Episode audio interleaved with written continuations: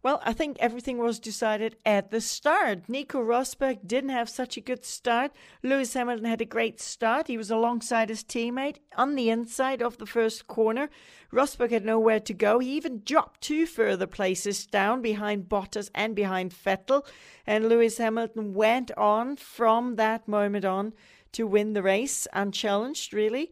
Uh, Nico Rosberg was able to overtake Bottas late in the race and to do an undercut with a pit stop with Vettel, who was extremely surprised actually uh, that Rosberg managed to do that undercut to have such a good out- outlap.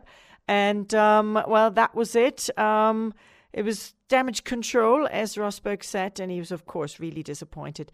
He had it all in his hands on a track where overtaking is not so easy, um, where he did have the pole position and he could have controlled it, but it's all down to the starts now. Since Spa, Formula One doesn't have so much technical aids anymore for the starts, it's more up to the drivers. And uh, the start in Suzuka is quite tricky. It goes downhill. You've got to be on the brakes and you've got to start perfectly fine. And Lewis Hamilton just got it.